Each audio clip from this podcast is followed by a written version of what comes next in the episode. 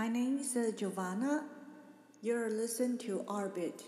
In this episode, this salon was dedicated to the opening reception for the exhibition Texpressionism Collab Number 2, A Calling for Utopia.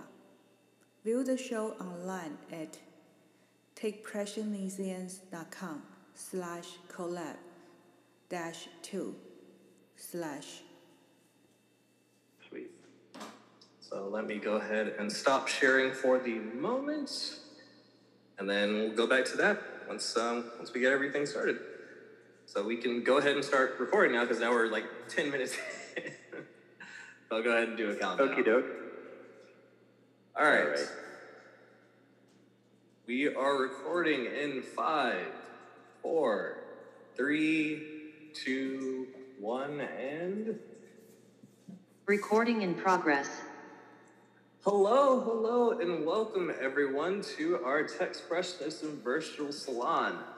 Today we've got a bit of a different salon. Um, it's actually going to be a little bit of a walkthrough slash, you know, opening for our second Texpressionism virtual. Ah, wow, I can't speak. Our second Texpressionism virtual collab project. Um, it's been in the works for quite a few months, um, been longer than what was originally intended. Um, but such is the way of things because, you know, we're all kind of working on our own projects and things get pushed aside sometimes. But it's all good. Still care about you, still care about the work that you do, still care about this project. Um, but if you are just tuning in or have no idea what the Texpressionism collab project um, is, it's a project that I kind of envisioned that was inspired by that famous collab all those years ago between Basquiat and uh, Warhol. And I thought, you know, because this is the day that day and age that we live in, and that techno- technology is already connecting us um, to one another through things like Zoom and Discord and Facebook and all these other things. Why not create a um, a collaboration art project utilizing some of those same tools? Um, like we might not be able to you know, physically be working alongside each other, but you know, virtual is kind of the next best thing, um, especially in the context of you know an ongoing pandemic that still hasn't quite abated. So you know, just wanting artists to be able to further connect with each other and produce great artwork um, in a virtual context. So that gave rise to this project, and this is our second one. The first one um, was now several months ago, um, and this one actually technically concluded right around March of this year, but you know things got pushed aside, and it's been long going, but it's finally here, and I'm finally glad to be able to show you guys um, all this wonderful work that has been created um, during that time period and it's been a joy to work with the artists. Um, joy to work with you know Brandon and Colin on getting this together and getting this on the road, and yeah. So we have in this in this particular uh, collaboration there are seven pairings. Um, you would think that that also would mean there's 14 artists, but no, there's actually 13 artists, and um, because there was a little bit of um, uh, well, things happened, as they do sometimes, and um, one pairing ended up getting paired off with two people, which there was nothing wrong with that. I thought that was actually pretty interesting to see what kind of work this, this same artist did with two other artists. So we'll get into that. Um, but yeah, um, and with that, I think I can go ahead and start going into the exhibition, which is done virtually using a platform called Kunstmatrix, which we have a digital partnership. And the name of this, titled by Brandon Gellis, is A Calling for Utopia, who also, he's the one that is responsible for, you know, actually how the exhibition itself looks. And he also did the write-up. So I'm going to give him his credit where credit is due, even though he doesn't feel like he's done a whole lot. So I'm putting you on the spot, Brandon. Take take that praise. All right, let's go ahead and enter the exhibition.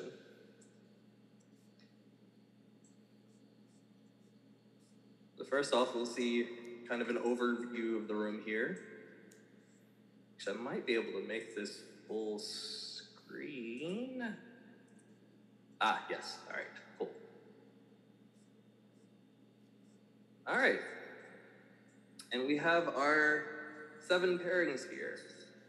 Um, a few of these are not, well, not a few, but um, there are actually members of, or one artist here who at least did a, um, was part of the project from the first time, and that's Nagin. But this is all seven of our groups, our pairings, and the write up, which I'm not sure if you guys want me to read from it, but you know, I'll, I'll go ahead and narrate this. The calling for utopia. There seems to always be so much duress in the world. To cope, heal, and respond, artists often seek to create romantic notions of reality, fantasies, and wishes of utopia. The ability for artists to speak to others across physical and virtual spaces encourages new opportunities for dynamic and meaningful collaborations and explorations. The artwork presented in this exhibition serendipitously comes together as a series of idealized realities. Our Texpressionist artists harness mixed media and digital art to address concerns of ecology and conservation. Others have developed rich photographic comp- compilations considering re-envisioned worlds, and some explore the coexistence of the digital and natural worlds. We are presenting work that questions social, political, and cultural norms through international, collaborative, and hopeful eyes. We are grateful and proud that you are here to join us today. And that was written by Brandon, who is one of the participants in this project. All right, let's get a move on. Now, fair warning, um, the control scheme can be a little wonky at times. Um, I've actually flown through a wall before. It, it happens. So if I like randomly kind of just blip off, it will come back. All right. And here we have um, Darcy and Michael Pointer's collaboration.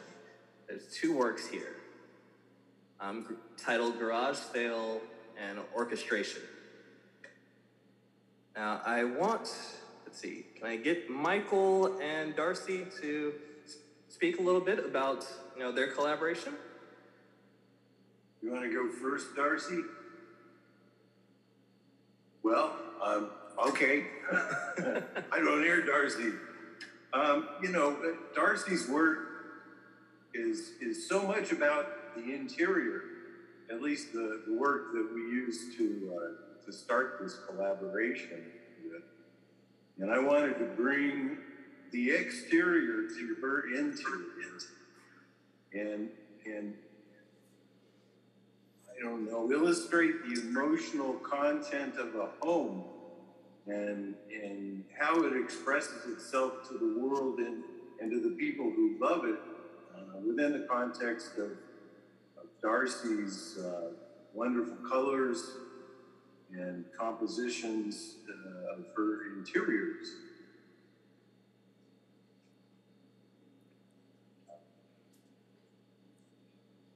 Darcy? well, um, actually, um, I had a series called the Inside and Outside Pictures, and so it wasn't just inside; it was also outside. And uh, uh, I have images that I have painted in a virtual world using tilt brush. So basically, painting 3D light sculptures uh, in in a virtual world. And uh, I'm accustomed to taking snapshots of various pieces of those in the real world. And so Michael and I looked at each other's work, and we both do some stuff with photography.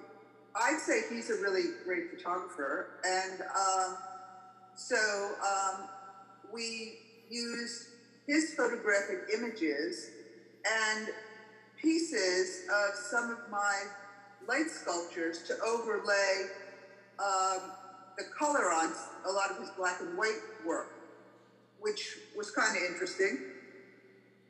And um, it was fun for me to play with um, uh, ambiguous space that existed in his more abstract photographs, which you'll see not on this picture, but on the right hand picture more than on this one.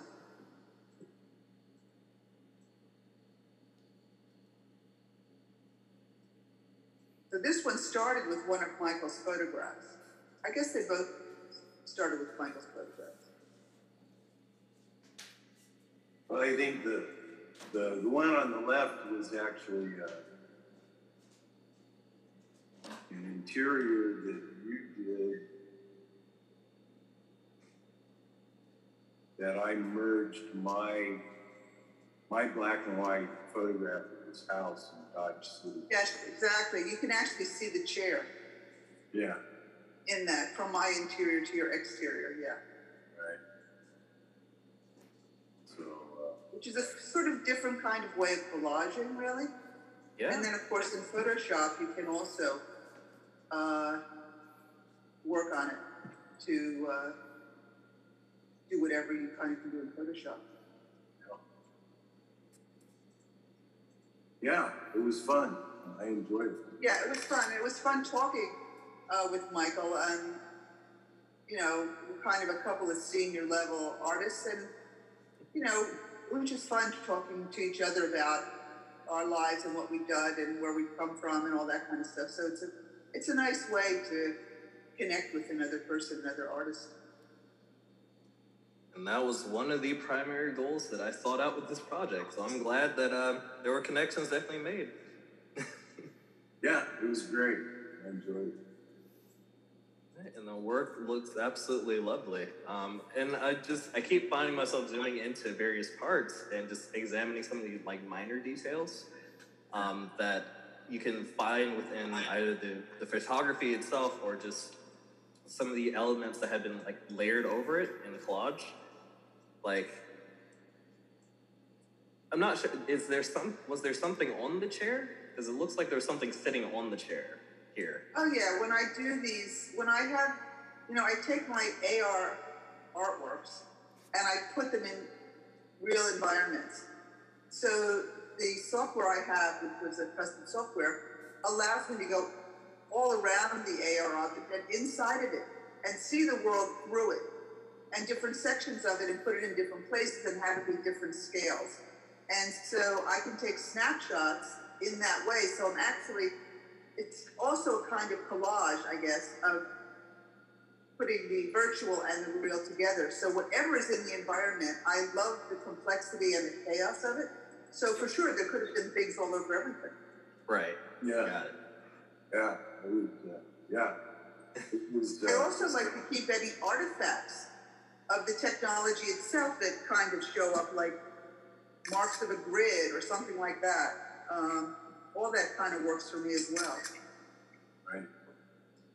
Yeah, I, I enjoy the artifacts a lot. That's that's what got me interested all the way back in 2010, which is new to most of you guys, but that's that's really kind of when I started playing. Artifacts It intrigued me. I think it's one of those things. Um, it was mentioned, I can't remember who mentioned this, but there's a couple salons ago where there was a discussion about how you had to kind of maintain like the elements of the medium that you're working with and like try not to fight really against it or try to get rid of it.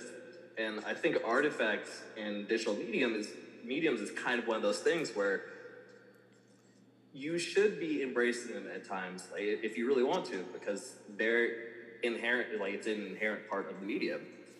Um, Yeah, I don't go with saying should do something. It's just, it, I- I enjoy the uh, visual complexity that it adds, and that's why I often keep that, you know, everything that happens right. visual, you know, in the, in the, in the environment. Well, it's part of the process, you know, and, and it it's it's one of those happy circumstances that's that's uh, serendipitous in a way, but it also forms a node that you can pivot your creativity on. Absolutely.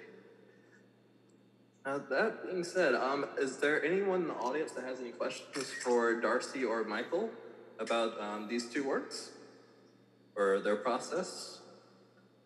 Yeah. See, there's a couple of comments about, um, well, praise, definitely praise. That's gone throughout.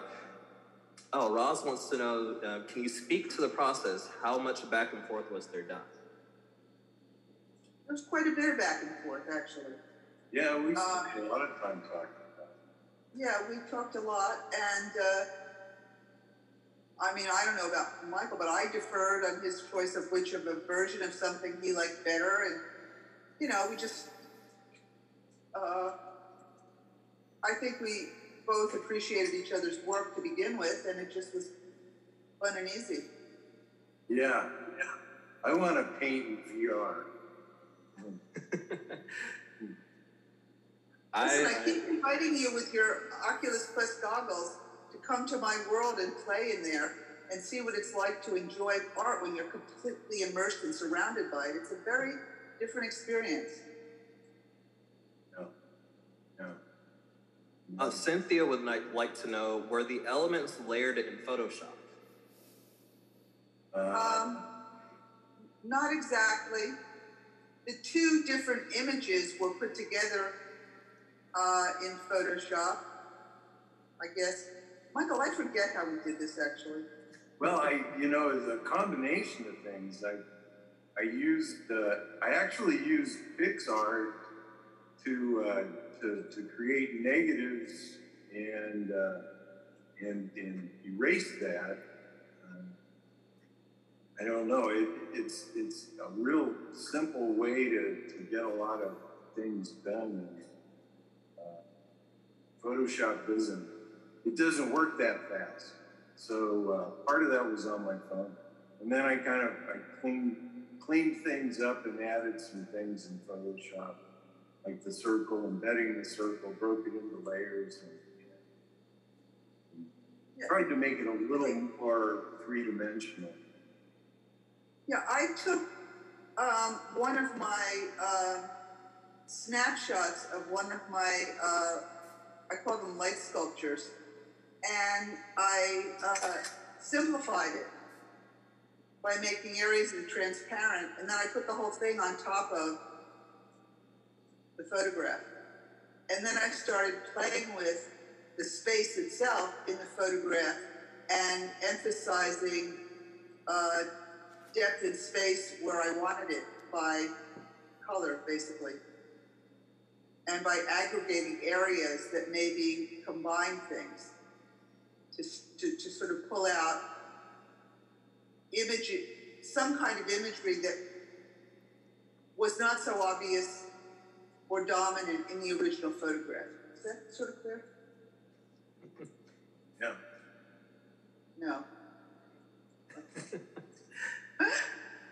the photographs were very rich. I thought the photographs were very rich. And it was a lot of fun for me to, um, and they were grayscale or sort of black and white. Right. And so um, I could aggregate areas to flood them with color in various ways to create different space on the picture plane. Is that clear? No. Yeah. Best I can do. Uh, yeah, I think that was a great explanation. I think that works. Thank you. All right. Well, thank you, thank you very much, Darcy and Michael. And Michael, you'll be speaking again later. Um, Okay. I'm right here. Got it. All right. Thank you very much.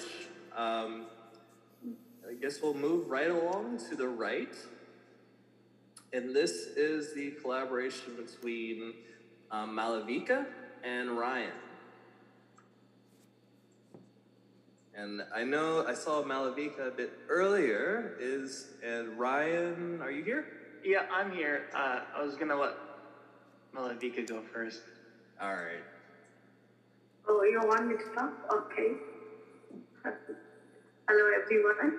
Hi. Okay. Uh, uh, the day they announced about the selected artist for this collab too, I think the same day uh, we had the salon also, and in that Rayan was presenting his uh, artwork, and uh, I like the part how he was explaining through the sound how he creates the art, and that's how uh, I thought of approaching him for uh, collaborating with me. And uh, he said, okay, fine. He also saw my work, and I hope I didn't force him. He liked it, and he joined with me.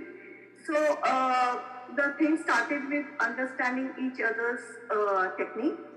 Uh, I try to understand that how he develops because he's having some limitations and definitely some plus points which I don't have in my uh, my uh, tools.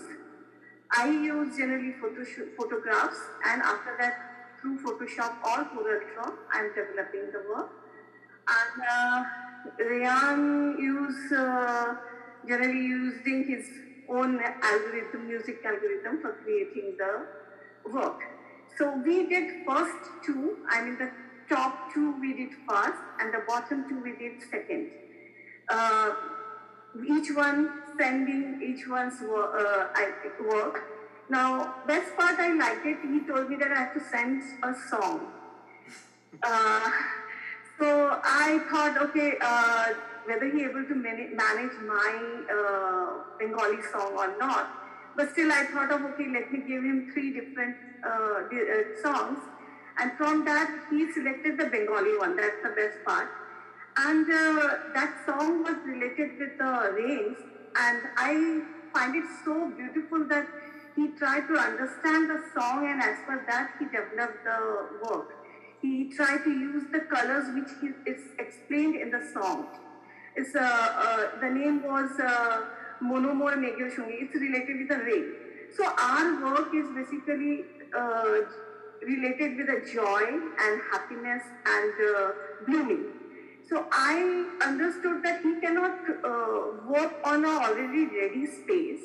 So whatever work I given, I try to give little bit of empty space where he can combine something. Uh, because uh, I think that is the part of the collaborative to understand each other's technique, the plus points, and uh, as per that, if we work, it's, it comes out better. So that's how we did. I think, Ryan, you please share something? Uh, sure, sure. So first, I'll say it was an absolute pleasure to work with you, uh, and you know, having never done this type of thing before, it was just great to to have another artist's perspective on just how to do things. Because um, I'm I'm just totally new coming into this, so I'm, I'm so glad I, I, got to work with you.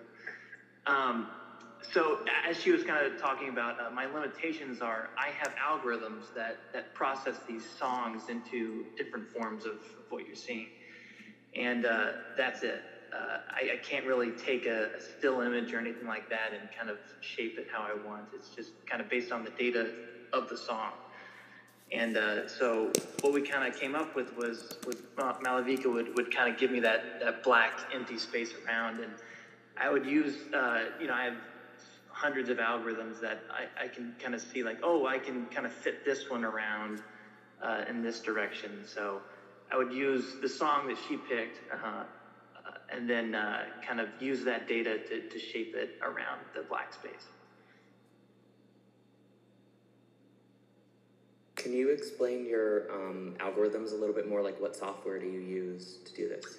Yeah, so uh, r- algorithms in general, um, I, I create.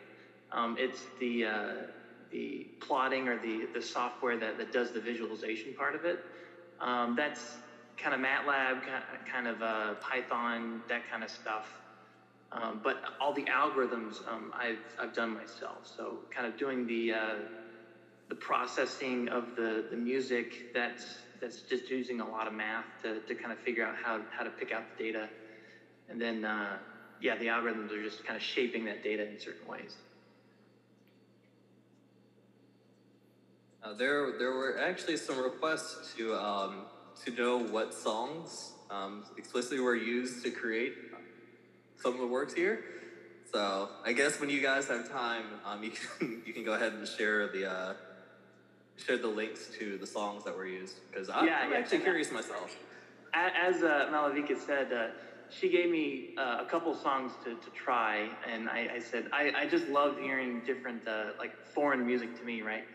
Uh, I have no idea what they're saying, but it sounds No, but I've seen that you try to find the meaning. I mean, uh, you have, and you have taken that word also for uh, giving the title also.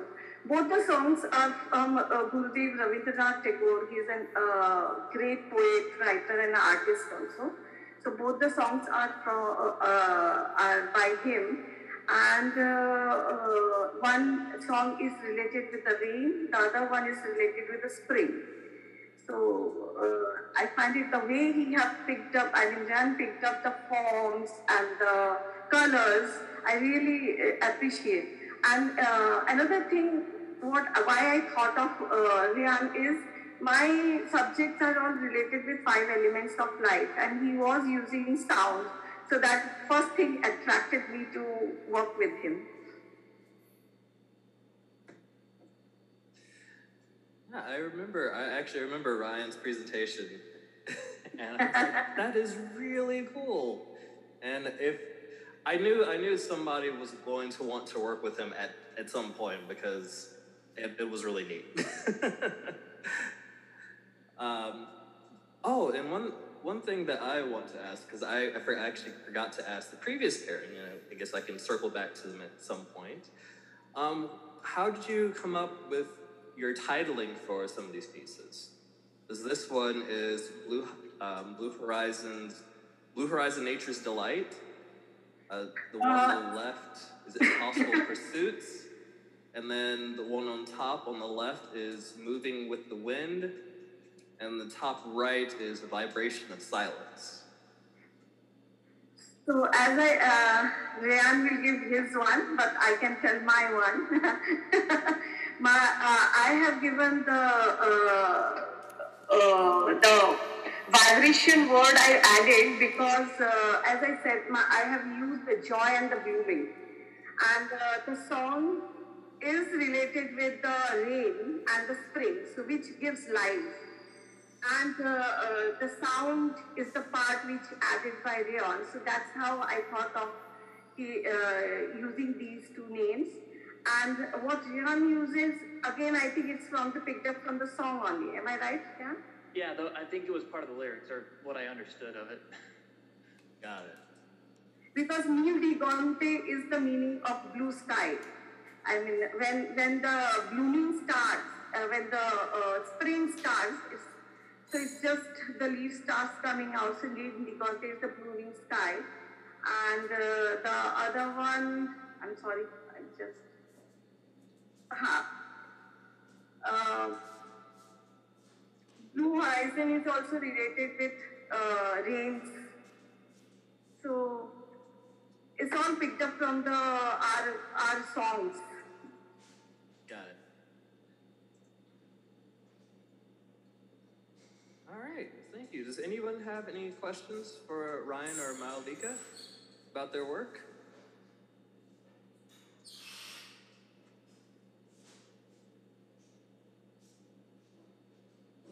Da-da-da-da-da-da.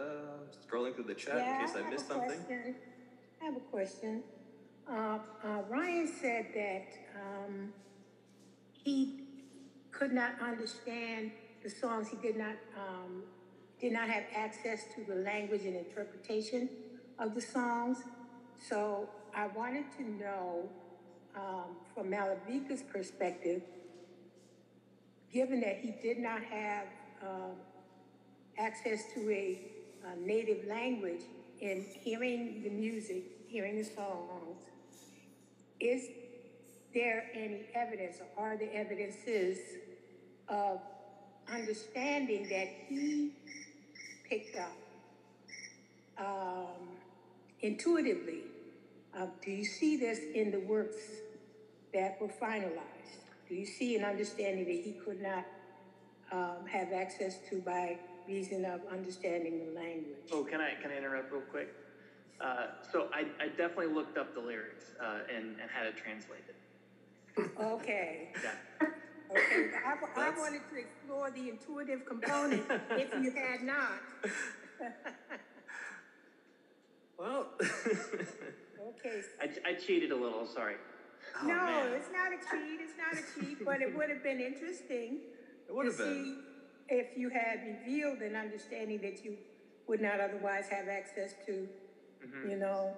But, it- but it's cool, it's cool, thanks. Oh, I did. I did catch a question from earlier from Cynthia. I keep losing it though. Hold on. Oh, um, so this is about Blue Horizon. Um, again, Cynthia wants to know who um, started the piece first. Uh, yeah. So Ryan started it first. Yes. Yeah, yeah, and it, it was those those colors. I was trying to do a, a sunrise and a and a kind of a a sky there with the blue. So those are the colors. It fits very well. And, and who added, who added that, um, plateau that's in the background? That's I uh, I did. No, he- It's just, it, piece is stunning. I think the, the work between you and Ryan just is stunning and Actually speaking, that is the last work. I mean, slowly, slowly we start understanding. Maybe that's the reason. That's the last work we did, and uh, uh, and these are the photographs I have taken. I mean, this is a mixed photograph. It's not one. I think some four five photographs are there in this when I created this uh, landscape, uh, and. Uh, it's having uh, there is a place called Ladakh here. Then there is a place. Uh, I mean, I, I stay near Bombay, in Bombay nearby. There are a lot of places are there where the hills are there. So all different that I have included in this to create that. wonderful.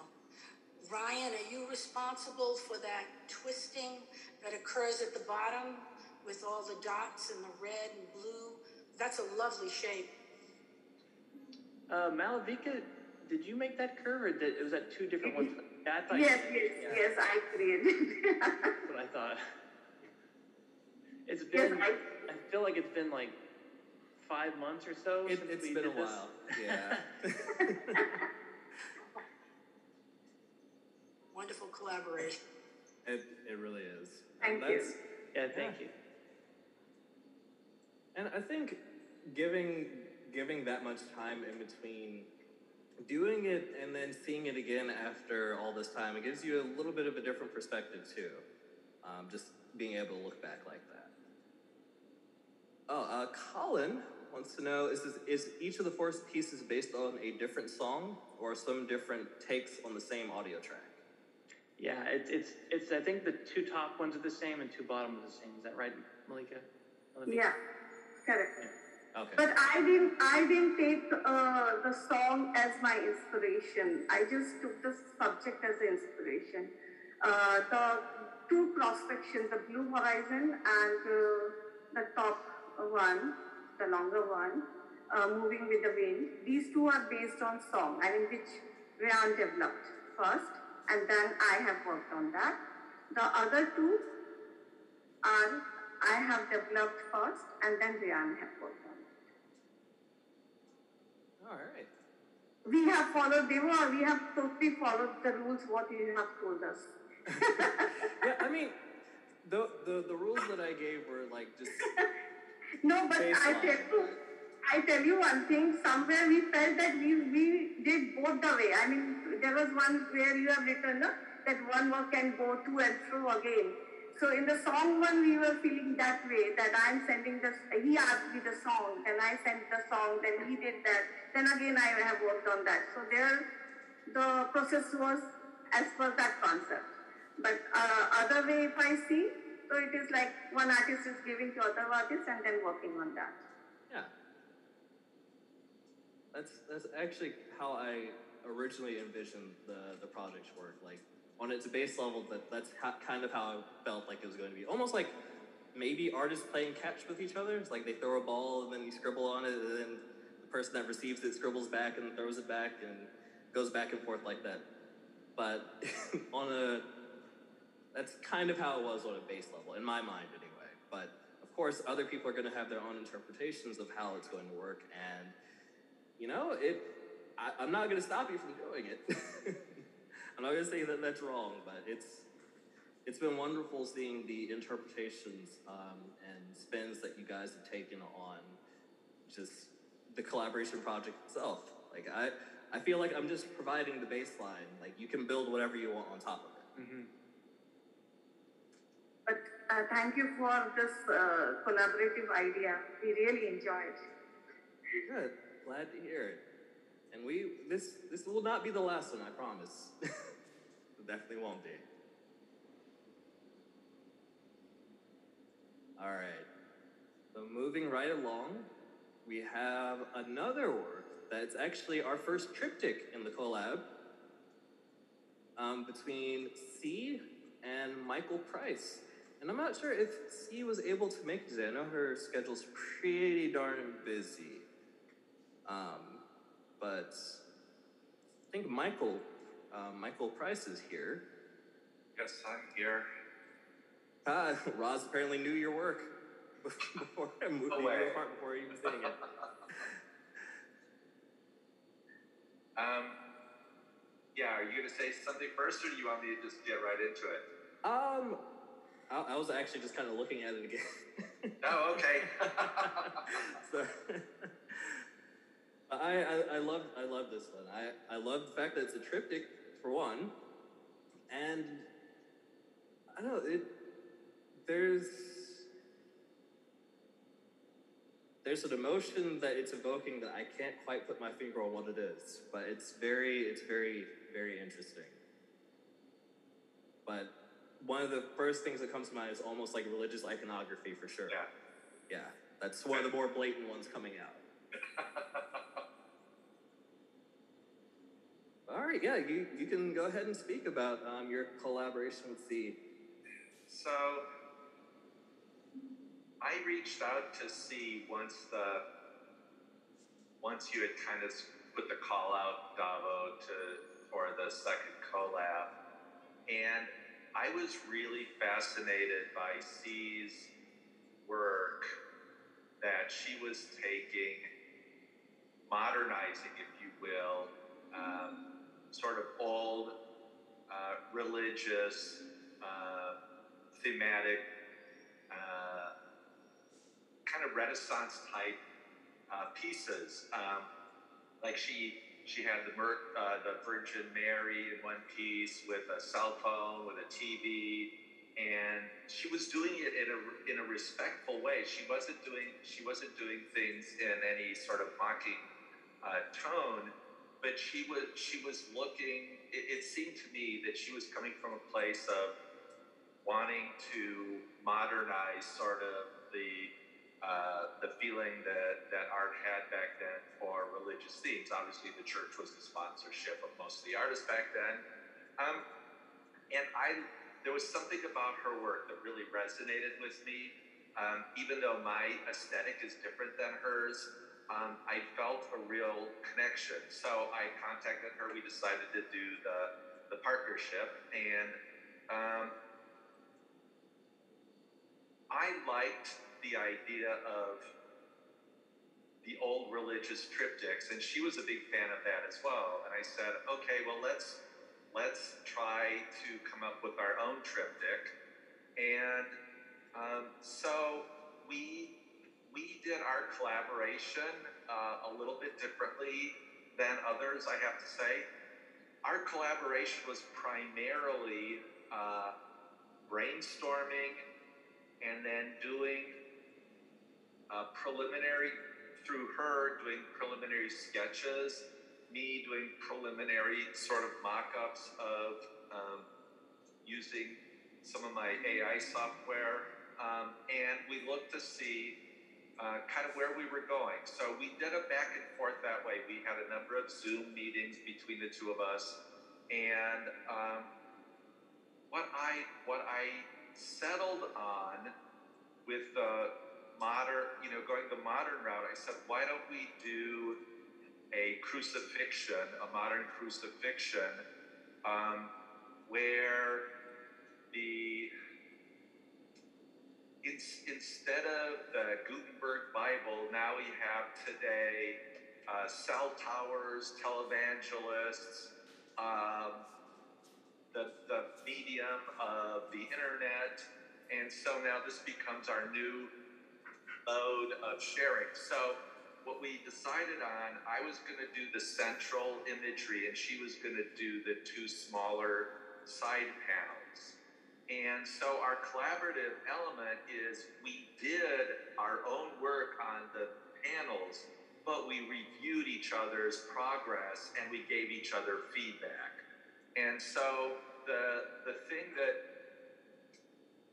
the thing for me that sort of represented the crucifixion, if you will, in one way, was this notion of using the cell tower as kind of the central pillar of the cross, and then the, the TV symbols with the two hands that uh, C came up with um, was, was kind of like the Christ figure, if you will.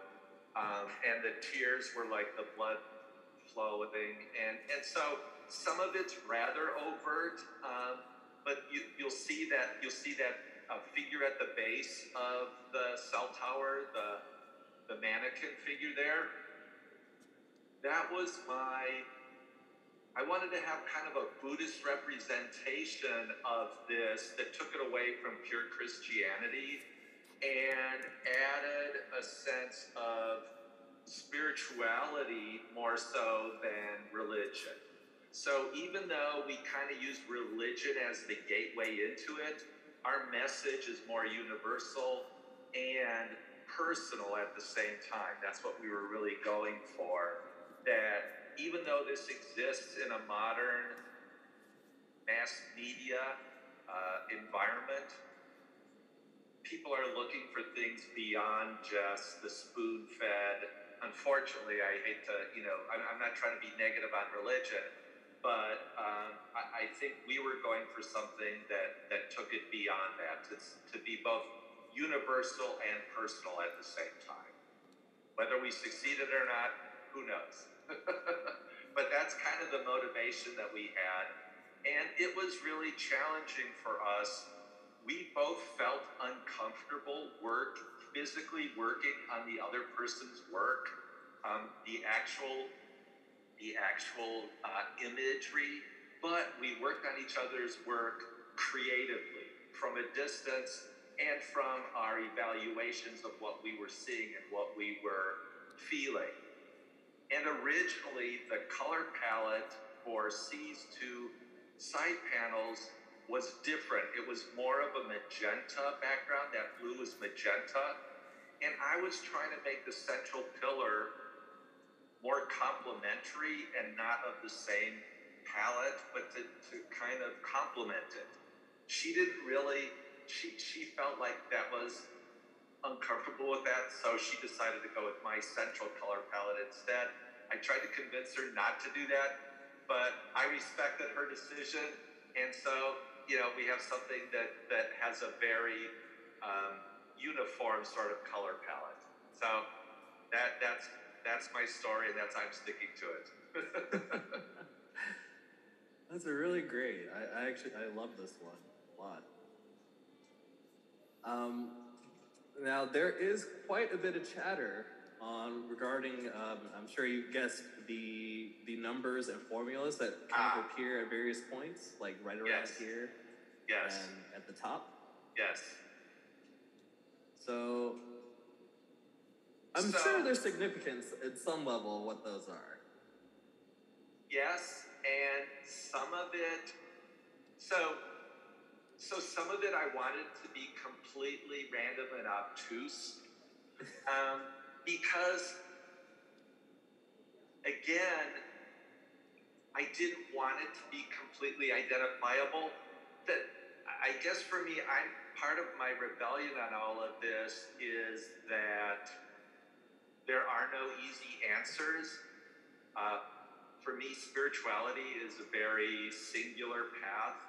And one that everybody chooses to walk in whatever way is, is most uh, beneficial for them, whether or not they're uh, following a religion or not. And so I wanted some of this to make people's uh, head scratch a bit to see what meaning they might derive in there. There are a couple formulas. The one, the one that's off to the left. Um, yeah, the one that's got the integral with x to the m dx. Yep. Um, there's there are a number of neuroscientists that are looking for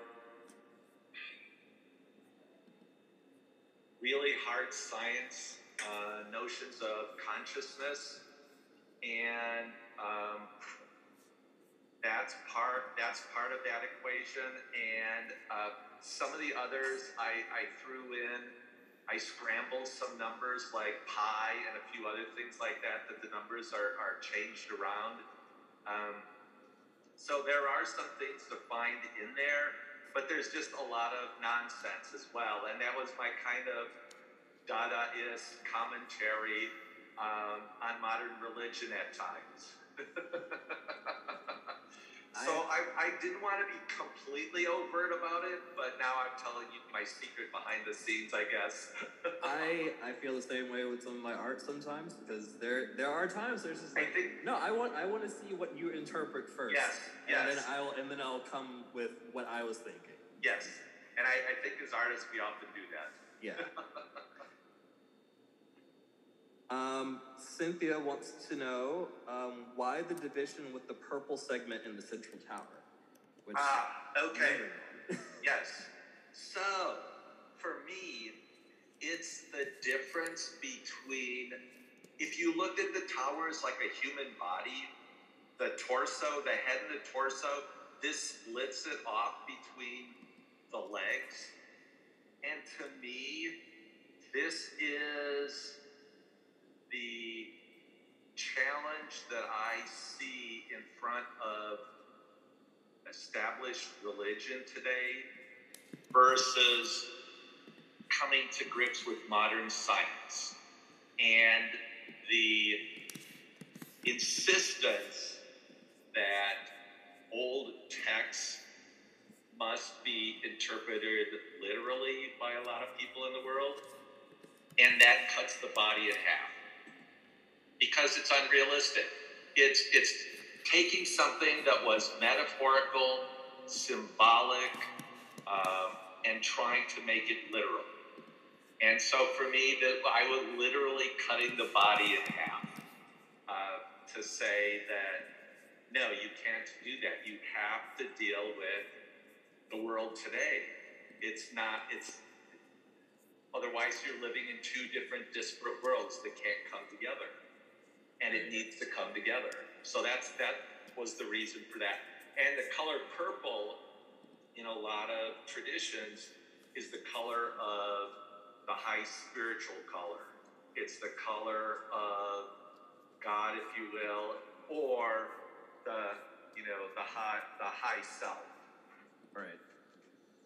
Fascinating, Michael. Oh, thank you, thank you. This was a challenge for both of for both C and myself. This was not easy, but we were really, really grateful with how the ending turned out. So, um, I think every pairing had, I'm sure, had its own challenges, as we've heard previously. Um, but the rewards are so much, so much. Um, you couldn't have predicted it. You know, I couldn't have predicted how this would have turned out. I had no idea we were going to go this route. Um, but I knew that the heart would be there. I just didn't know what the embodiment would be.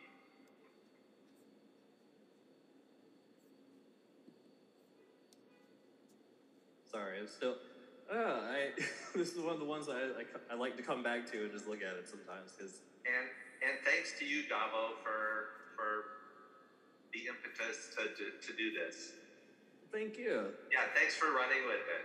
Because I, I wanted to be in the first one, but I was too timid. So I just said, okay, maybe I'll wait till later. And when the second one came about, I said, "Oh hell, I'm just going to go for it." well, I mean, that kind of sounds like how how our uh, interactions kind of date back to the start of our interactions with the movement. So, but it's great. I, I really love this piece, or these pieces, rather. Um, and there's a lot of people reading all sorts of interpretations uh, for for this particular piece. Um, Yeah. references like the Tower of Babel. yes, Um, yes, yes. So much, and like there there is a lot that this is communicating. Well, and and the one tear that's from the hand, that's kind of like, you know, uh, the nail in the hand for Christ. But then Right. from the that the other hand that's kind of pointed, you've got three. Those are tears, and so that you've got kind of the you, you've got the double-edged sword sometimes of what religion can be for people and how it's also been used as a weapon. Right. And and I think, you know, both both C and I are very spiritual, but at the same time we've seen how how spiritual matters have also been weaponized. And I think for both of us we were trying to be very cautious about that. And I think part of the imagery was just wanting to be hopeful, but at the same time tempered so Right. that it wouldn't be uh, a blatant beat over the head of people. So Got it, got it. All right, scanning through the chat, um, see if there were any other questions that I may have missed. I don't think so. Unless anybody has any um, questions they, they'd like to speak um, before we move on. Does anybody have anything? Well, um, I have an observation.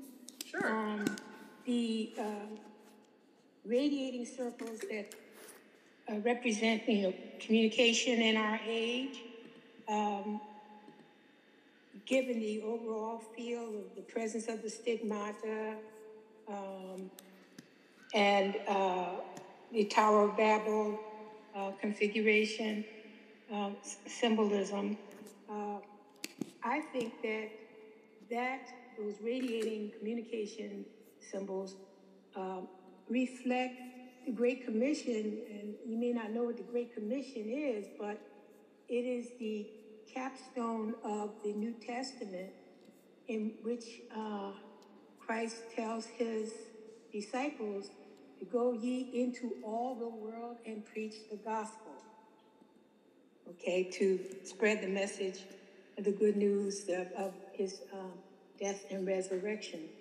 So I find that um, it has a very modern connotation, that symbol, but also uh, an ancient embodiment and something that really is at the core of, of Christianity as it is written and as it is practiced.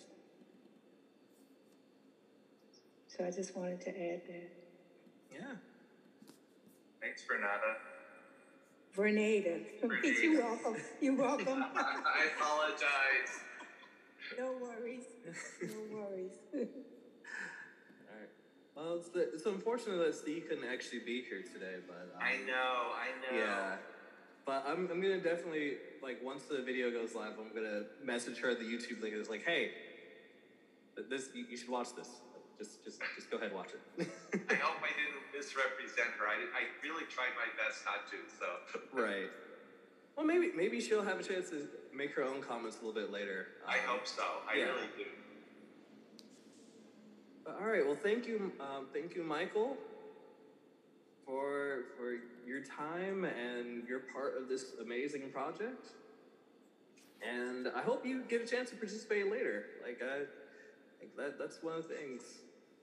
I would Yes. love I would love to see your work with other um, other artists as well. All right, let's move right along because I'm realizing that we are now an hour in and we are at just under halfway through everything. So, sorry about that, folks. I'm gonna try to speed things up a little bit. But, um, so we have the collaboration between Michael Pointer again and um, Cairo Ramond. Ram- Ramondi? Ramond? Ramonde.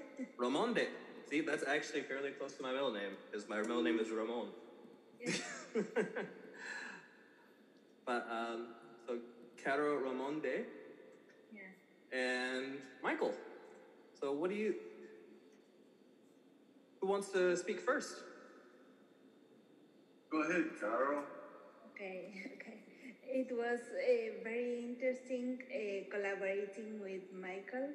Um, it was hard at first to combine our artworks as it was kind of our babies, and touching it doesn't feel appropriate, you know, to change the, the, the way it was made. Um uh, my my artworks start with oil paintings, and uh, then I use tech to change it. And um, Michael sent me his artworks, and uh, I I did a kind of uh, more. Uh, my work was on the gray one, that it was more a dystopian reality. I really love his his piece as a starting piece. That is the planet and the people like screaming like zombies with. So I add my my serpent that it was made on oil painting and then uh, uh, intervened with with the, some programs and I, I think I love the result. It's One of the interesting things about that piece is that the uh, I I traveled with a mime company, Weekly Mime Theater. Those people are are mimes performing a piece called Angels Rising. So it it, it, it works really well in that context. It does. because the serpent, uh, the artwork, uh, the name of the, art, the artwork is Serpent of Creation, and it's kind of uh, the meaning of reborn and uh, a deep uh, inside uh, a deep meaning in the alchemical art that I love. Uh, so it bonded really well with Michael artwork, and it, I love the result. It was a perfect collaboration. Thank you for inviting us of doing this to do this because otherwise this shouldn't ever happen. Right. Well, it wouldn't have happened without you too. Like this needed your input as well. so I I, think- thank you. Yeah, this will be perfect as an NFT also. it will be really successful, I think. I remember when I first saw that I was almost getting like um, like the serpent from the Genesis story. Um, that was that was what immediately came to mind. Yeah. And then just Michael adding on the context of the what the um, the mimes were doing was was it Angels Rising was the performance they were doing. Right. So yeah, that that fits. We don't wear we don't wear white face, but All right, now what about this one? Um, there's there's a lot of textures going on with this one. well, that was you know, Caro sent me a, a, a painting um, that that was kind of a, a swirling enigma. I I found myself drawn to trying to. I wanted to provide structure to to the enigma, you know, as, as a sort of a an explanation of, of any open-ended question. That through inquiry, we can we can establish some realities within within things we don't understand. The, original painting I did, uh, the oil painting, the name was Omnipresence. And it's a sky with a, a female face all over. Uh, and it has something strange that after I finished the painting, I was like on a break and I looked it from far away and I looked that there was another face if you turn it upwards. So, but I didn't make it on purpose. So it has something mystical on, on that painting. And I like it to, to share it with Michael the collaboration. And he did a great work add, adding all the texture and colors. And, and it, it, it's, uh, yeah, something great and unusual. Uh, it's interesting choice for to use like geometric shapes to try to make sense of what might appear to be chaos, I guess, like as a way to organize and compartmentalize and you know, break it down into different parts. Right. But one thing I did notice though, I'm not sure if um, this was on purpose or not, but whatever you use for like this grid, these boxes are not actually even on both sides. The ones on this side are bigger than the ones on this side. Absolutely. So was that was that on purpose? Yes. Oh, okay. Yeah. So we'll... because you know, it, sometimes it's interesting to just put a grid over everything and, let the, the, grid begin to define the composition. I, I didn't I didn't want that. I think there were a lot of a lot of there are many approaches to answering questions within an enigmatic composition. And uh, I, I tried to shore that up and at the same time show different perspectives. And the result is kind of a Medusa me- medallion, I see it. With the, the things that Michael added, mm-hmm. it, it enhances that, that feeling and kind of a Greek with the column. It was a great addition with the grids and all that. This is another thing, like the the grid slash it's well grid almost like mesh um, structure complements the like scaliness of this central uh, figure here, which I think that's where one of the faces you said is. Like, if I'm looking at this correctly, is that where one of the faces is? This top part here, this circle. Yeah, yeah, it, it was, but you need to see the original image, and it's not so so easy to see it. Gotcha. So you're not going to find it here. All right. Yeah, but it's kind of yeah it's a great combination of our artworks. Right. All right. Now, did anyone have any questions for Carol or Michael about these two pieces? Or comments? Thoughts? Any such thing? The colored uh, piece looks a lot like um,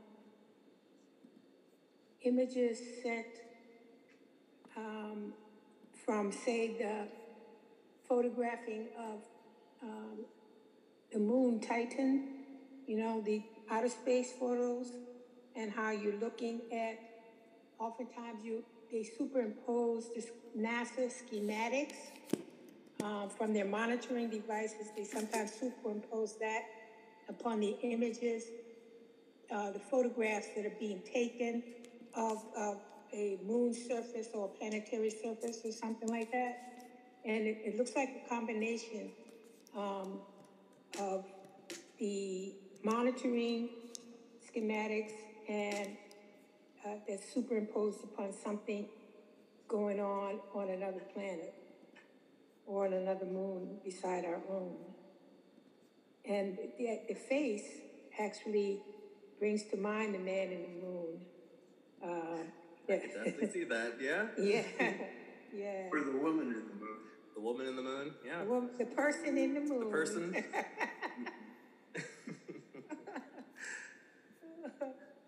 yeah. Uh, to me, the whatever whatever the gender may be of this person, they almost look pained, or is that just me? Well, it looks mocking to me and somewhat clownish.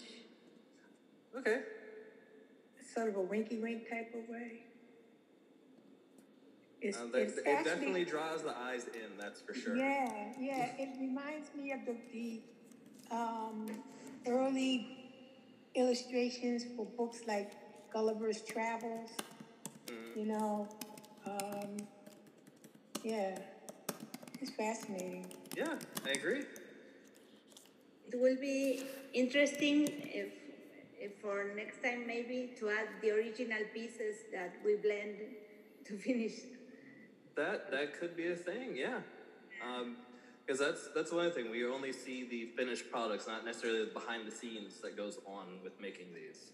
Yeah, and how, how technology changes everything. And Right. you- yeah, it's really interesting. All right. Did anyone else have any questions or comments um, that they'd like to share with um, Carol or Michael? I think both images are very dynamic, and I like that a lot. They don't feel static to me at all.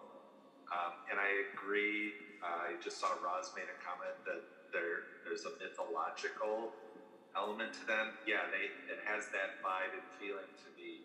Um, the snake looks like it's coming down to devour the scenery. To me, it's really cool looking, and and they are very textural but I, I like the dynamism of both pieces. So well done. Thank you, Michael. I, I wanted to achieve that feeling that the, the snake was hunting the people and, and the planet and all that. It's a mysterious vibe. Thank you. All right. Well, thank you for that. Michael, art, work was perfect. it, it was an unusual combination, but it matched perfectly. Yes. Yeah. I'd say it meshed very well. Yeah. All right. Well, thank you too, um, and thank you, Michael, again for your for your second. Uh, Thank you. Thank you for working so hard for doing two collaborations instead of one. My pleasure. Thank you. all right. Next up, we have Nagin and Brandon's, I believe. Yes. Yep. Yes. If I, if I may, I made a mistake when placing these um, parallel or horizontally. May I share my screen for a moment and share the original composition, and then we can talk about that. Yeah, sure. And then later on, I'll update it on the website. Yeah. Um, thank you. And um, Nagin, if you want, do you want to jump in first and talk? No, no, you go ahead. Oh, okay. Well, um, so Nagin and I, I have to be honest, like, this was really great, um, Davo, that you set this up. Um, this is, Nagin and I have formed a really, really beautiful friendship and collaboration, and we're already, we've been talking since working on this about next stage collaborations. Um, and also bringing in Nagin's partner into that as well, and so that's been really fantastic. Um, so we designed these as when you put them together in the frame that they would make virtually a perfect square. And so there are four pieces. They're extremely. Um, can everyone see what's on my screen? Thank you. Yes. They're extremely um, inorganic in their posturing, but very organic in their composition and their theme. Um, and so we started talking about just general idea of conservation and species that are being harmed by people. Um, and it came together from a series of conversations we had about um, different topics of interest to us and things we care about in our own countries. And I'm in Wyoming in the US, and Nagin, currently, if I'm correct, Nagin is in Tehran, in Iran, um, formerly in the UAE. Um, and I started talking about my concerns about animal life um, in our oceans and in our river systems. I'm married to an ecology based scientist, um, and I've been doing a lot of work around the use of plastics um, in the natural landscape and how it's affecting different species. So that's really how where I started from, and so I made the very top one to start, and then Nagin augmented that one significantly, and then she made the second one, and I augmented that, And then I think I made the third one, and then she augmented that, if that's correct. I'm having trouble remembering. And Nikki Uh, made I the fourth think, one. uh, Yeah, go ahead. I think uh, we made uh, one half half work done, Yes. and we sweep the work, and then we Yes. finished ourselves our half Yes. done and finished the other part. Thank you. Yes. so we each created one. We each then augmented another. Um, yes. So that's four pieces. So I'm gonna stop talking for now, and I'll let Nagin jump in about this. Yes, uh, it was an honor and pleasure to know uh, Brandon, and uh, I think uh, the collaboration is the best part of this community because uh, it really gives you a very new point of view to the way you work and you see the uh, process. So we find a shared interest. Uh, one of the shared interests that was environmental issues, and I chose the flamingos because in uh, 2020 some uh, 6,000 migratory birds died mysteriously in Miankale um, Peninsula uh, and the cause of death has not uh, yet been announced. So they think maybe it is human cause of poison or environmental change. So uh, that's why you see the flamingos upside down because that was a very sad um, event that I mean it was like a summer and um, we saw mm, very sad pictures of them. So yeah. And if I remember correctly, Nagin, you sent me a lot of the information from the media about the flamingos, and um, part of it was that they were migrating through, and then they were poisoned ultimately, in- inadvertently but recklessly. Yes, I mean they guess, but they haven't definitely find a reason. They're not sure what happened. So I think uh, on my part, I was working on the on the Mother Earth that uh, she could clean her. She would eventually clean herself up, and uh, we would be the one who we lost. So there's no human in this collaboration. Um, for me, I've been doing a lot of um, moving into doing a lot of collage work with content that I gather, whether it's from drone footage or video, or just imagery I take. Um, some of the trash heaps in the upper two pictures are actually um, wet clay, wet plate collodion pieces that I did using Civil War era photography um, at our local trash dump. And so it's using this, um, specifically using uh, photographic technology from um, the Industrial Revolution or leading up to the Industrial Revolution type period.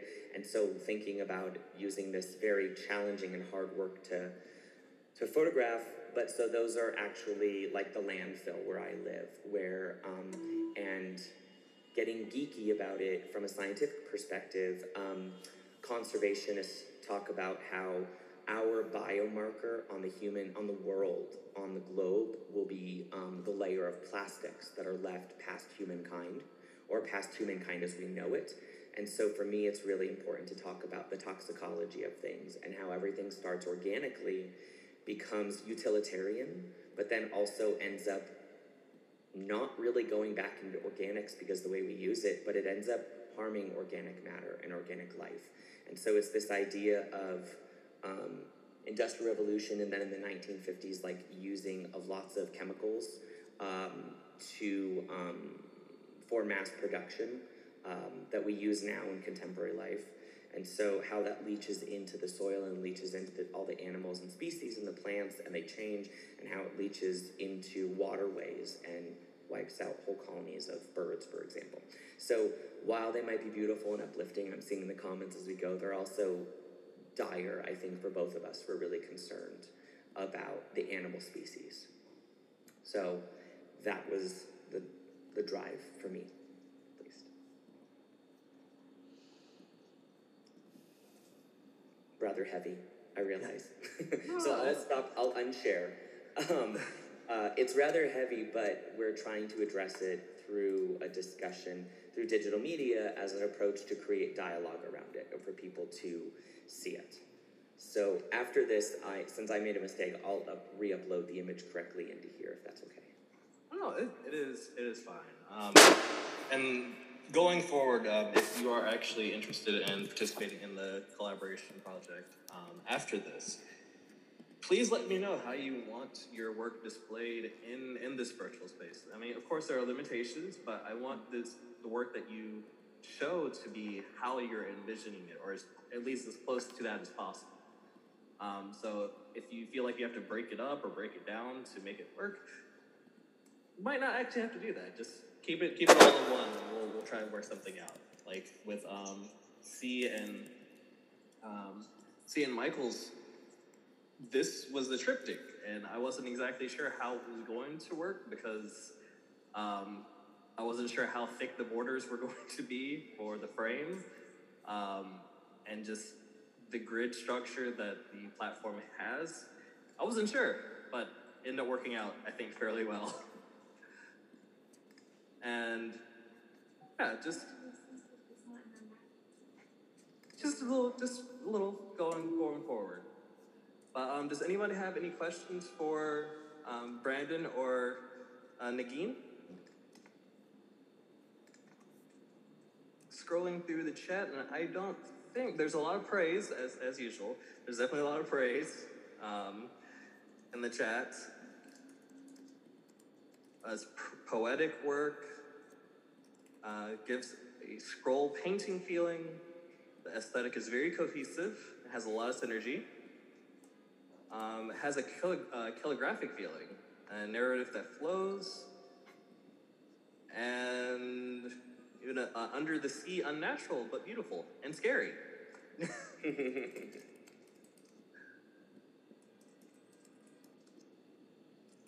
yeah. Um, yeah, and I guess you wouldn't be able to get like the full breadth of the experience looking at them side to side like this.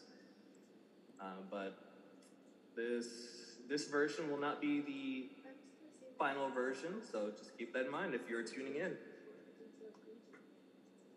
I I appreciate um, that a heavy subject can be dealt with in a beautiful, artistic manner. I don't think they need to be oppositional to one another. So I appreciate the success of this approach of this collaboration. So thanks to Brandon and Keith for this. Um, I, I think these would be perfect for any number of uh, environmental organizations to uh, to utilize because these are stunning.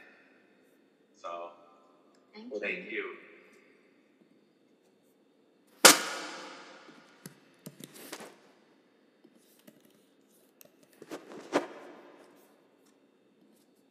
With what we have, I'm trying to um, give like a closer look of um, what's actually in these because there's little details that you wouldn't be able to necessarily get.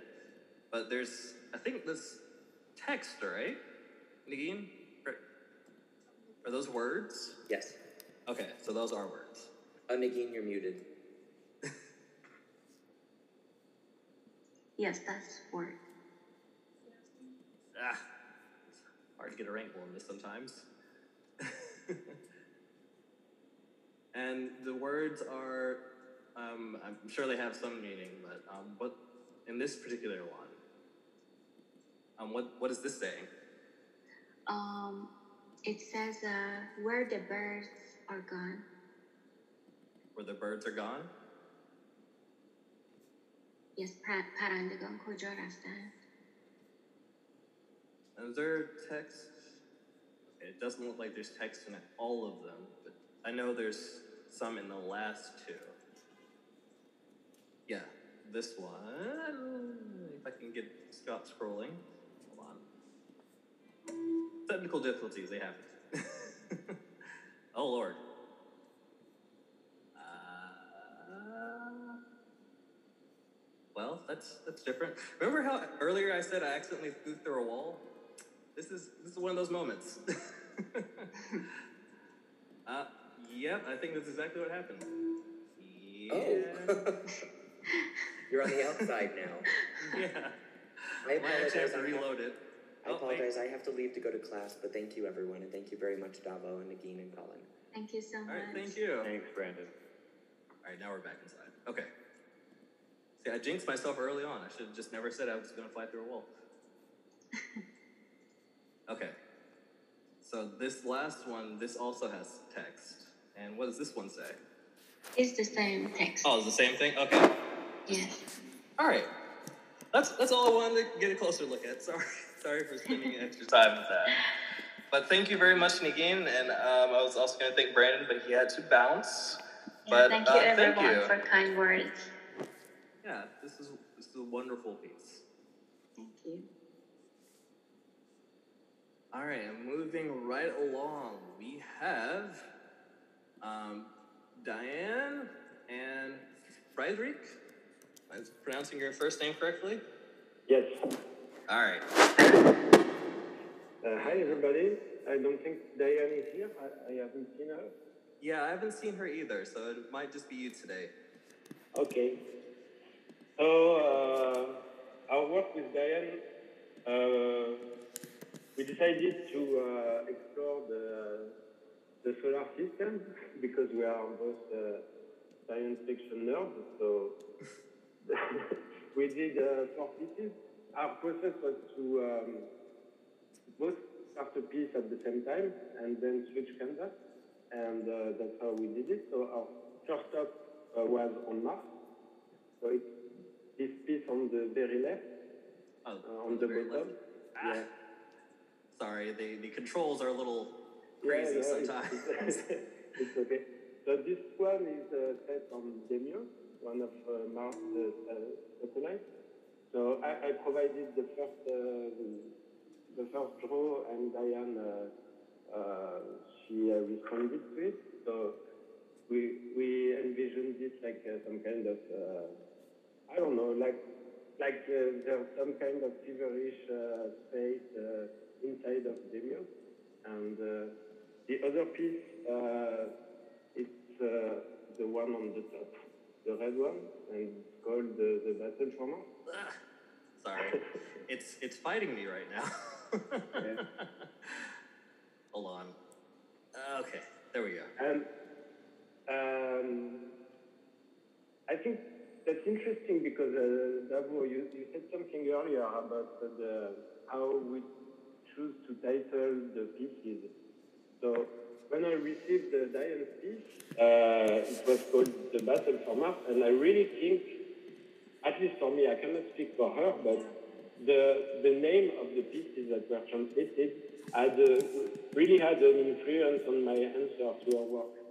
I, I don't think I would have gone uh, in that uh, Akira explosion nuclear blast field if it wasn't called the Battle for Mars, you know? Right. And uh,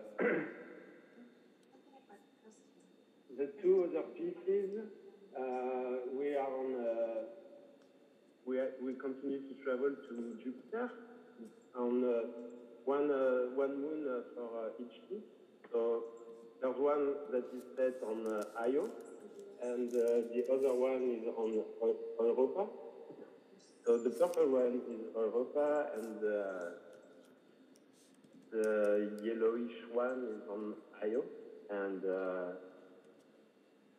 what what I like is that we didn't. That's my opinion. I cannot speak for Diane, but I I, I think that our collaboration was um, getting better on the second round. We learned uh, to. I, I like the result better in the second round because uh, I don't know something. Uh, something happened and we understood each other more, and I think the the results are. I, I enjoyed the, the results more, and. Yeah, I, I- I know it's not very logical when you think of it to see Jupiter like that, but anyway, it was a lot of fun to do it. And uh, one other thing that I loved about this collab is uh, to meet uh, Diane and to uh, to to do that with her and to we had a lot of laughter and we keep meeting on a regular basis and we have more, we have uh, Saturn to, to explore, even if we slow down our pace a little bit because there was no deadline anymore. But right. uh, anyway, it was a super, uh, super experience, and uh, I, I, uh, I love the, the idea and the opportunity to do it. Well, thank you. And I, I'm sorry if earlier if it seemed like you were, weren't going to get in. There was there was a little bit of confusion that happened, but No, no, it's okay. yeah.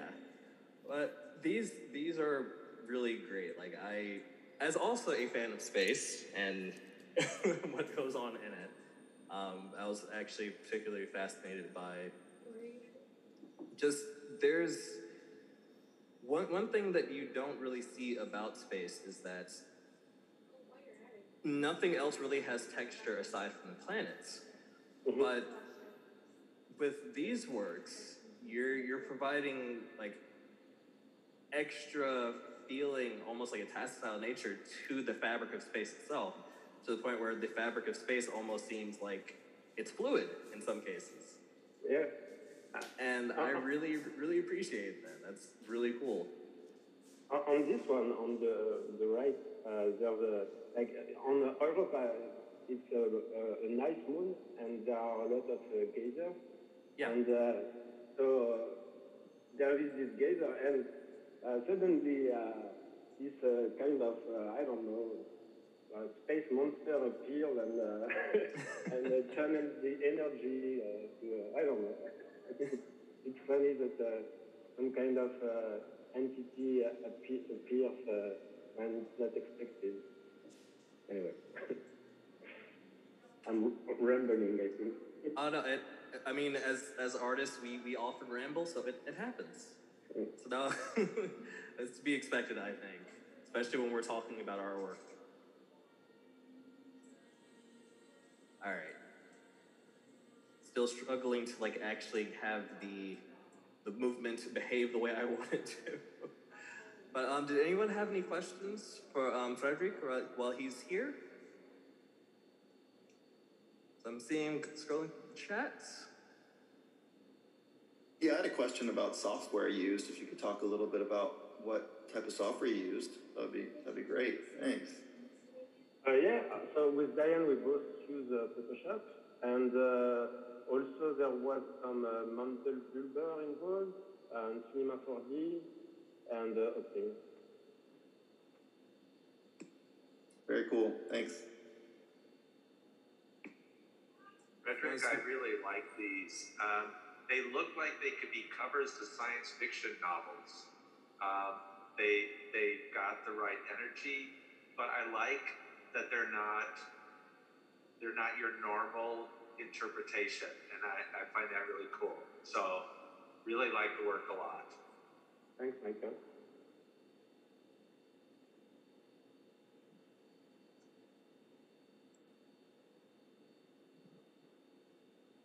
Center one on the bottom is really ambiguous and interesting. Yeah, I can agree with that. Like that's that one. Um, I think it's Io's orbital storm.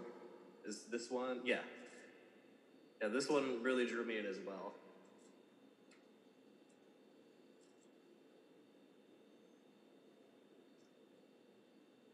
Huh, somebody said it um, makes think of refugees.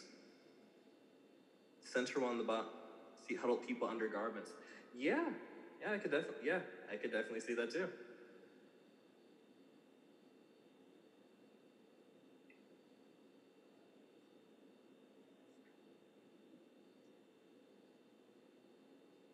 I also like to try and like allow a little bit of room for um, people to process what they're seeing, as I know the movement can be a little erratic sometimes as I'm trying to navigate Kunstmatrix. But yeah, it's there, there's a lot to take in with um, a lot of this work in this exhibition. So I, I suggest do zoom in once you actually get into um, you get into zoom in as close as you can sometimes, and it's worth it.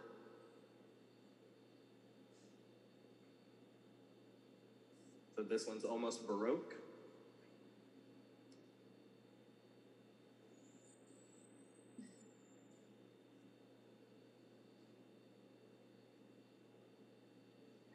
And this one, it reminded me of space that was actually like enclosed in a room somewhere that was trying to break out. Like these these structures are actually trying to break out of a room or breaking into a room, one of the two. Yeah.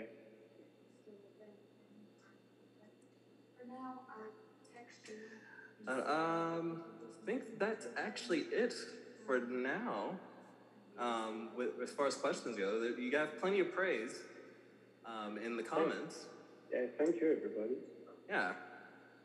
The lighting elements, um, the lighting effects of the elements are great. Yeah, I think they are trans-dimensional purpose. I see them like that. Transdimensional portals, yep. All right, thank you, Frederick. Thank you so much. Um, I'm glad that you were a part of this. Yeah, thanks. Thanks. All right, and last but not least, we have Deanne and Tommy's collab, which actually includes text on two of the four or three of the four. Two? Yes. I'll let Tommy go. Are you still here, Tommy? Because he has to go to class at four. So, oh. Uh, is he still here? I let me let me check the I'm not sure list. if my microphone's been working at all, so I'm just. It has not, because this is the first time I've heard your voice. Oh, good. Well, I wasn't trying to talk until now, so it's totally fine. Um, yeah, I mean, uh, I do have to run. I have like five more minutes before I gotta go, so I'll just maybe um, say how great this was. First of all, as a process, um, Deanne, this is like a wonderful kind of thing to look back on now. This is it feels like it was a long time ago, right? And we we had you know a bunch of wow, yeah.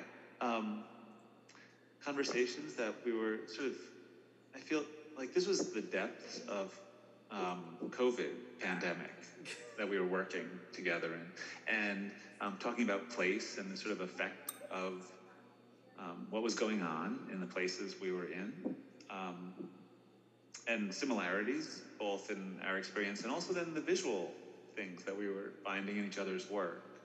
Um, uh, the the shapes that uh,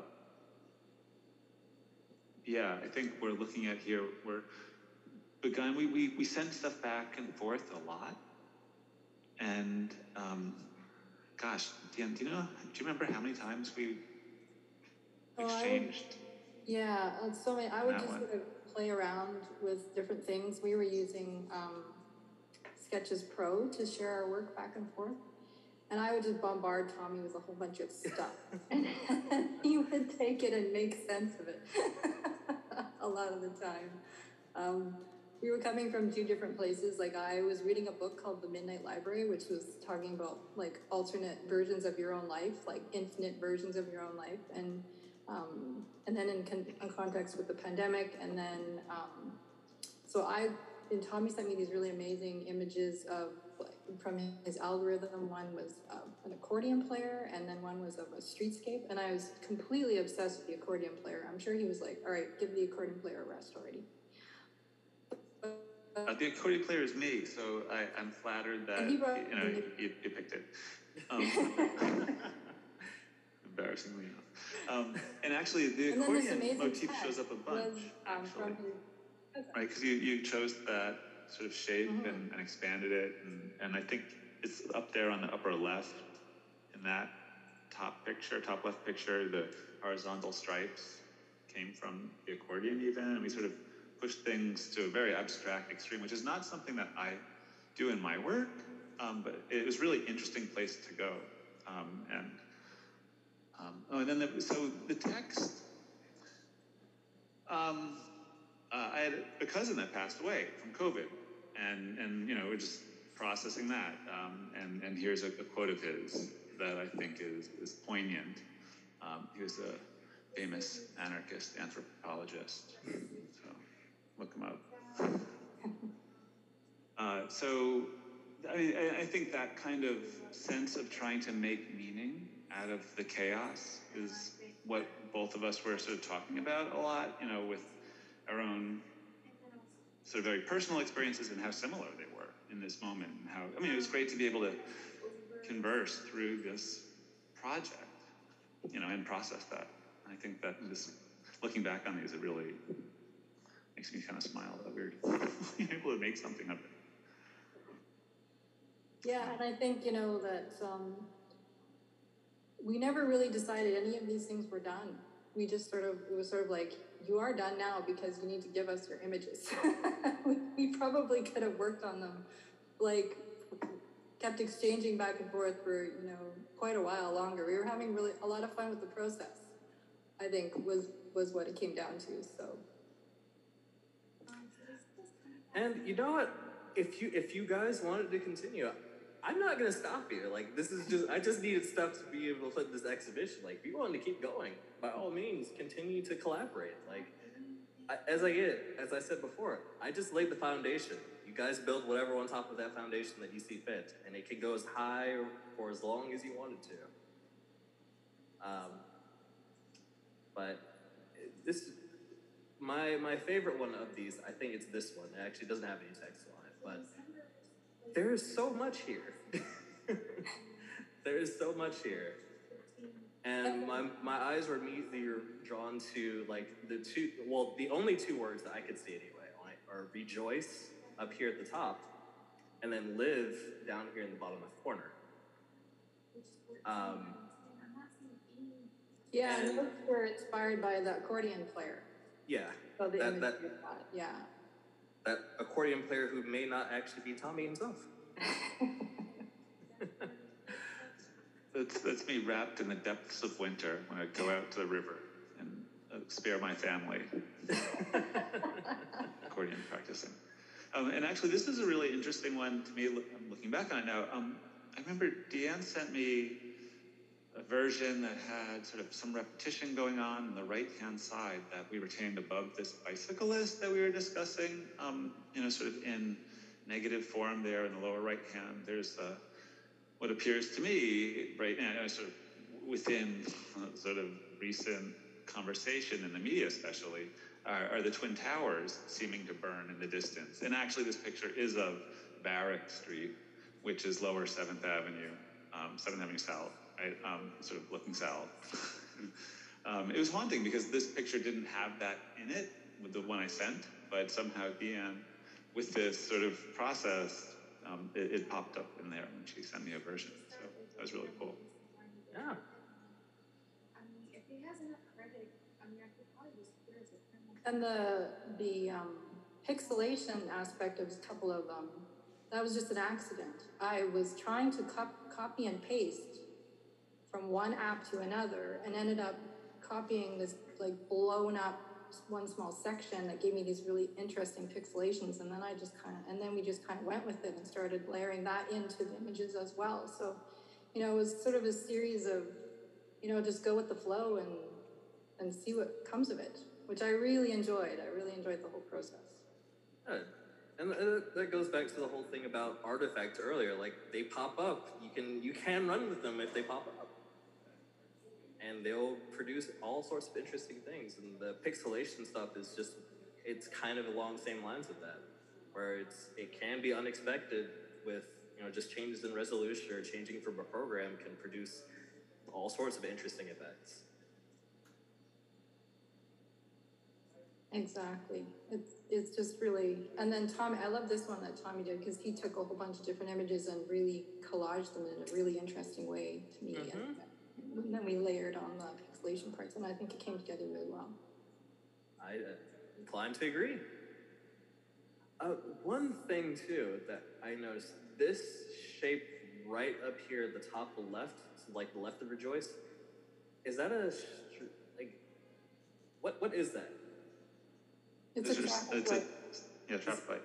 Okay, uh, that's what I thought it was. I was like, it it looks like a traffic light, but I'm not entirely sure. but okay, Yeah, the streetscape image that Tommy sent was really interesting, and I was trying to, because I was reading the book about the Midnight Library and the, and the alternate worlds. I was almost trying to double up on certain images within that one image, trying to make almost like two worlds sort of running in parallel to each other, but you're just not aware of it. And the Right. traffic light was part of that, and then it just sort of became part of the of the overall collage together.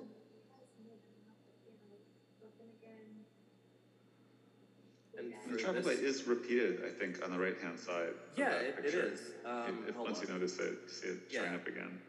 So on the bottom right corner, like down here, right? Yeah. It's the same traffic light. Same traffic light, and actually next to the one all the way on the right, you can see the current World Trade Center Oh. in sort of a, a white outline. The the I think one of the original images for this were was a um, what I'd call an alpha channel or a layer mask that I generated for my work that um, is just black and white uh, and and often has these strange outlines that pop up. Um, and, and yeah, you can make out the current World Trade Center there, and that's why it was so strange to see the other one ghosted in front of it. Right. Uh, I've been listening to ghost stories too much. There's um, quite a few people that are definitely getting Rauschenberg um, vibes from this.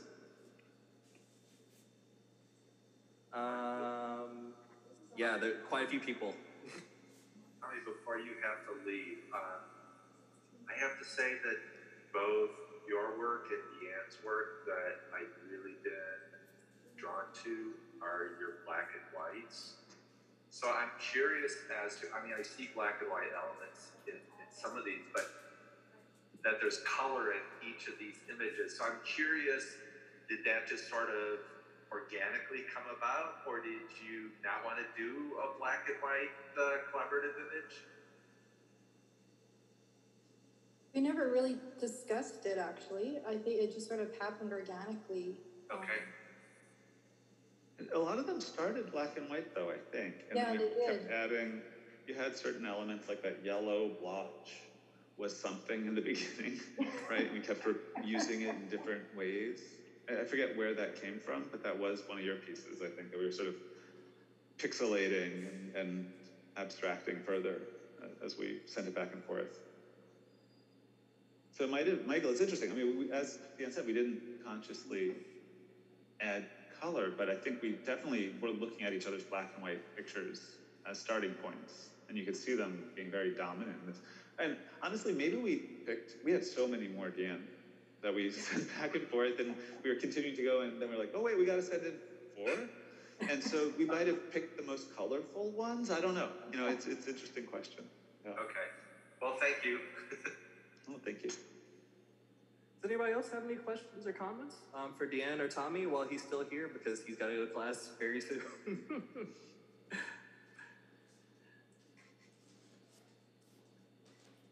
if not, um, I can go ahead and start wrapping things up um, with us all.